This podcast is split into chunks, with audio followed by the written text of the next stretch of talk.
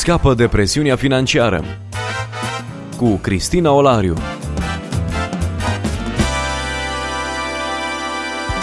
Bine v-am regăsit și la această întâlnire. Împreună cu noi este pastorul Titus Păștean de la Biserica Baptistă Vox Dominic din Timișoara, reprezentant național Crown Financial Ministries în România. Bun revenit! Bine v-am regăsit! Continuăm discuția noastră de ce sunt banii atât de importanți pentru Dumnezeu, în contextul în care acest termen este cel mai des folosit în Scriptură, mai des decât termenul mântuire, păcat, lucruri surprinzătoare. Nu ne-am așteptat la o asemenea statistică, iar în episodul trecut deja am menționat că la fiecare al 6-lea verset din cele 4 evanghelii, Domnul Iisus se referă la bani. Am subliniat deja că nu e vorba de o mentalitate și o modalitate de a manipula oamenii să scoată mai mulți bani din buzunar, ci e vorba de o înțelegere și o raportare corectă la administrarea bunurilor, în așa fel încât să trăim viețile cele mai echilibrate și să înțelegem clar din ce lume facem parte. Continuăm această discuție astăzi, încercând să înțelegem de ce a socotit Hristos atât de important să amintească atât de des despre bani. Da, cum spuneam și data trecută, întrebarea aceasta este una importantă și esențial de răspuns din punct de vedere al Scripturii, câtă vreme Scriptura vorbește extensiv pe problematica financiară. Și din punctul ăsta de vedere, ceea ce putem spune este că Dumnezeu nu este preocupat de bani, ci Dumnezeu este preocupat să reglementeze problematica banilor, a bunurilor.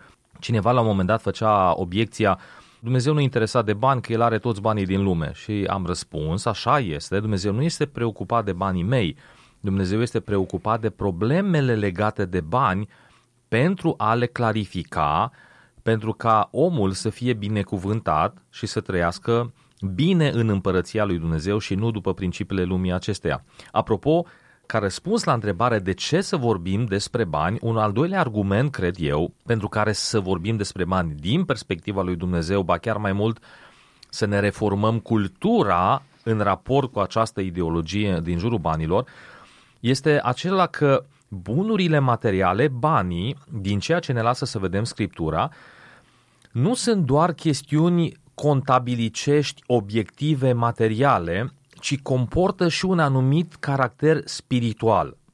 Apostolul Ioan, în 1 Ioan 2, versetele 15 și 16, vorbește despre această dualitate, despre această existență a banilor, atât în domeniul material, cât și în domeniul spiritual, cu conotații spirituale. El spune așa: nu iubiți lumea, nici lucrurile din lume, da? Deci vorbește despre lume și despre lucruri.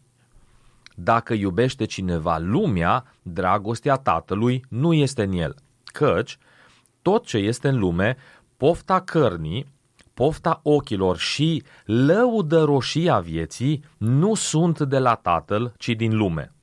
Ioan aici arată că vis-a-vis de lucruri există două lumi care le influențează, sau două entități, dacă vreți. Una, așa numita lume, care este sistemul de gândire care nu-L are pe Dumnezeu în centru, și apoi este lumea lui Dumnezeu, a Tatălui.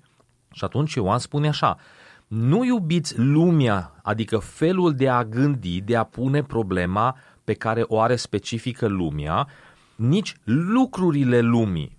Dacă îi să avem un atașament față de ceva, acela nu ar trebui să fie legat de bunuri. Dar mă întorc la argumentul principal. Discutăm despre bunuri și ne formăm o perspectivă biblică în raport cu bunurile, întrucât banii sunt sub aceste două sfere de influență, lumea și Dumnezeu, și este esențial să ne pricopsim, să ne împroprietărim și să acționăm conform sistemului lui Dumnezeu. Din punctul acesta de vedere, cineva spunea, și cred că stă în picioare afirmația, avem două feluri de economii. O economie a lui Dumnezeu și o economie a lumii. Și, cum spuneam și în alte ocazii, principiile sau convingerile din cele două împărății sunt diametral opuse. Vă dau un exemplu simplu. În Proverbe avem versetul care spune: cine economisește prea mult nu face decât să sărăcească, și cine dă cu mână largă va fi udat și el va primi și el. Din punct de vedere uman, lucrul acesta este un afront adus logicii. Cred că am mai citat altădată proverbul acesta românesc: care ilustrează convingerea lumii vis-a-vis de cum anume se adună resursele, spune românul de la țară, foaie verde de dai n-ai, ea nu da să vezi cum ai. Ori Scriptura spune, din observație, exact Solomon descrie o realitate, omul acesta înțelept a scanat, a cercetat și a pus întrebări și el trage o concluzie. Cine economisește prea mult, și prin asta nu spune că economisirea este un păcat, Scriptura ne învață că este înțelepciune să economisim. Însă cine economisește prea mult, cine devine robul economisirii în sensul tendinței de a deține controlul, și am discutat într-o emisiune anterioară despre bogatul căruia i-a rodit ogorul și care și-a crescut hambarele, omul nostru nu făcea altceva decât să economisească și noi l-am lăudat ca un om înțelept. Solomon spune, cine economisește prea mult nu face decât să sărăcească, însă cine dă cu mână largă va fi binecuvântat.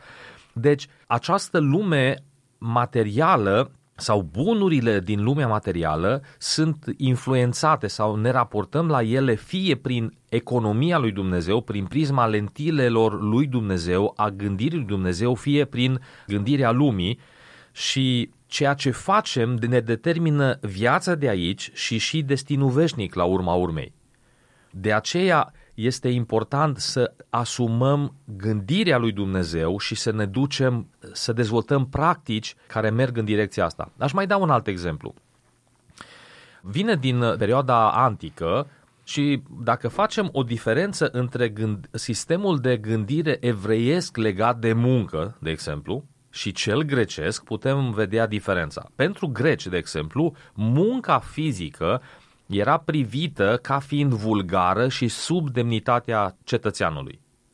Cine muncea o muncă fizică, indiferent ce făcea, era perceput ca second class, ca o persoană de valoare redusă.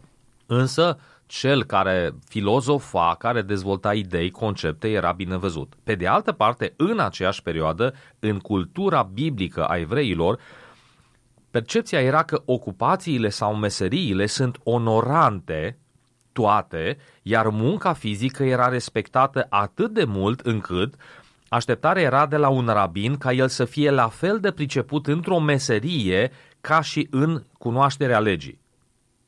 Deci pentru grec era suficient să gândești, să filozofezi. Pentru evreu nu era suficient. Un rabin care avea autoritate era cel care pe lângă cuvântul lui Dumnezeu se pricepea într-o meserie și era expert în meseria lui. Cred că așa gândesc în ziua de astăzi grecii, economia lor acolo. Și așa gândim și noi. Cum ne raportăm noi la oamenii din jurul nostru? Ești inginer, ești medic, ești avocat, ești politician, ești cineva. Ești strungar, faci curățenie într-un office, ce știu, lucrezi la CFR, tai bilete, vinzi ziare. Ăsta e second class, persoană de categoria a doua. Noi, chiar creștini, am îmbrățișat gândirea lui Dumnezeu. Noi nu-i cinstim pe oameni și nu cinstim orice muncă pe care o face cineva, ci noi ne categorisim și ne dăm importanță, funcție de anumite categorii în care intrăm, profesional vorbind. Ești director, să trăiți domn director. Ești inginer. Clarificăm, aceasta nu este mentalitatea lui Dumnezeu. În mod cert nu. Scriptura spune că Dumnezeu nu se uită la fața omului. Îmi veni în minte exemplul lui Samuel, omul lui Dumnezeu, profetul, în fața unor evidențe exterioare. În procesul selectării unui nou rege pentru Israel au venit fiii lui Ișai, frații lui David, mari, frumoși, musculoși, cu track record, cu o istorie a performanțelor, și Samuel gândește ca un om normal. Doar că Dumnezeu îl confruntă și îi spune, Dumnezeu nu se uită la ce se uită omul. Noi ne uităm la salarul unui om și îi dăm valoarea și spunem, iată valoarea lui. Ăsta e un om amărât, că ia 1500 de lei sau 1000 de lei, ăsta este un valoros, că ia 7000 de lei. Însă... Da, e clar, un sistem dat peste cap. Acum, e interesant să mergi la Scriptură ca să te instruiești din punct de vedere financiar, în contextul în care oricine s-ar duce înspre o latură economică. Dacă vreau să învăț cum să mă administrez finanțele, sunt atâtea cărți pe piață care mi-ar putea da informații despre cum să-mi alcătuiesc un buget și așa mai departe. În niciun caz nu mă gândesc că deschid Biblia ca să aflu lucrurile astea. Oamenii se separă foarte mult spiritual de material și se gândesc, Biblia, biserica, Isus, toate astea țin de domeniul spiritual și de sufletelul meu. Banii, administrarea bunurilor, țin de o altă lume în care eu ar trebui să mă educ și să mă instruiesc în altă parte. Lucru care în sine nu este neapărat rău. Eu cred, am convingerea că toată înțelepciunea este înțelepciunea lui Dumnezeu. Eu cred că dacă cineva vrea să facă o afacere bună din punct de vedere tehnic, ar avea nevoie să studieze principii și tehnici manageriale. În același timp însă, înainte de a porni în înțelegerea tehnică a cum se pune problema, ar trebui să vină la Scriptură pentru a înțelege filozofia din spatele ei. Ce vreau să spun? Înainte de a vedea cum să dezvolt o afacere, eu sunt nevoit, din ceea ce ne spune Scriptura, să verific motivațiile mele. Pentru că dacă eu dezvolt o afacere foarte mult și o fac din dorința de a mă îmbogăți pe mine, în timp ce Scriptura spune nu te chinui să te îmbogățești și nu-ți pune priceperea în aceasta, atunci învățătura laică, dacă să o numim așa, pe care o primesc din facultate, nu mă va ajuta să dezvolt și să fiu o binecuvântare și să fiu binecuvântat, ci mă va îngropa.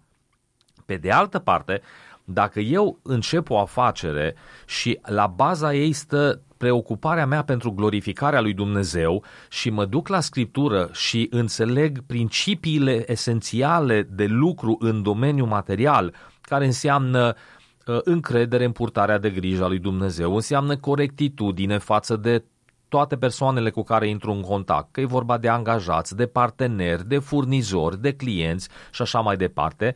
Dacă eu iau în calcul să am încredere în Dumnezeu și răbdare să cresc încet ca business, atunci mă pot întoarce înspre un manual de economie sau de antreprenoriat și să preiau de acolo tehnici de dezvoltare. Însă, marea problemă pe care eu o văd este că aceste cărți din domeniul laic, să-l numim așa, nu conțin doar învățătură tehnică, tehnocrată, practică, ci ele ne vând un sistem de gândire. Cum să te îmbogățești? Și avem autori foarte populari. Toată lumea citește Kiyosaki. Tată sărac, tată bogat. Cum să facem să fim bogați? În timp ce consider valide practicile pe care un om care a fost sărac și a ajuns bogat le consider valide și pot fi modalități de lucru, dacă eu îmbrățișez filozofia lui, dacă eu ajung să mă îmbogățesc ca să scap de senzația de sărăcie și eu nu îmbogățesc resurse ca să pot fi o resursă pentru alții, ci scopul existenței mele este să ies din povara sărăciei și să mă simt în sfârșit în siguranță din cauza banilor, nu din cauza relației mele cu Dumnezeu, cred că sunt pe un drum greșit. De aceea nu invalidez și nu sugerez că educația laică, economică este greșită, dar trebuie să verific filozofia pe care ea se clădește și să îmbrățișez filozofia lui Dumnezeu. Încă o dată, nu iubiți lumea, nici lucrurile din lume. Cine iubește lumea, dragostea Tatălui nu este în el. Lăudăroșia vieții sau siguranța vieții care derivă din cumulul de resurse nu este de la Tatăl, ci din lume. Suntem la finalul acestei emisiuni, o emisiune în care am încercat să vedem de ce subiectul acesta al banilor este atât de important pentru Dumnezeu și cred că am clarificat câteva lucruri. Nu El are nevoie de banii noștri și este interesat de ei, ci noi suntem foarte interesați, iar Dumnezeu e interesat de felul în care noi ne distribuim valorile și prioritățile pe care le avem în viață, ce este important pentru noi, care sunt motivațiile atunci când mergem la serviciu, facem bani, deschidem o afacere, studiem un anumit subiect.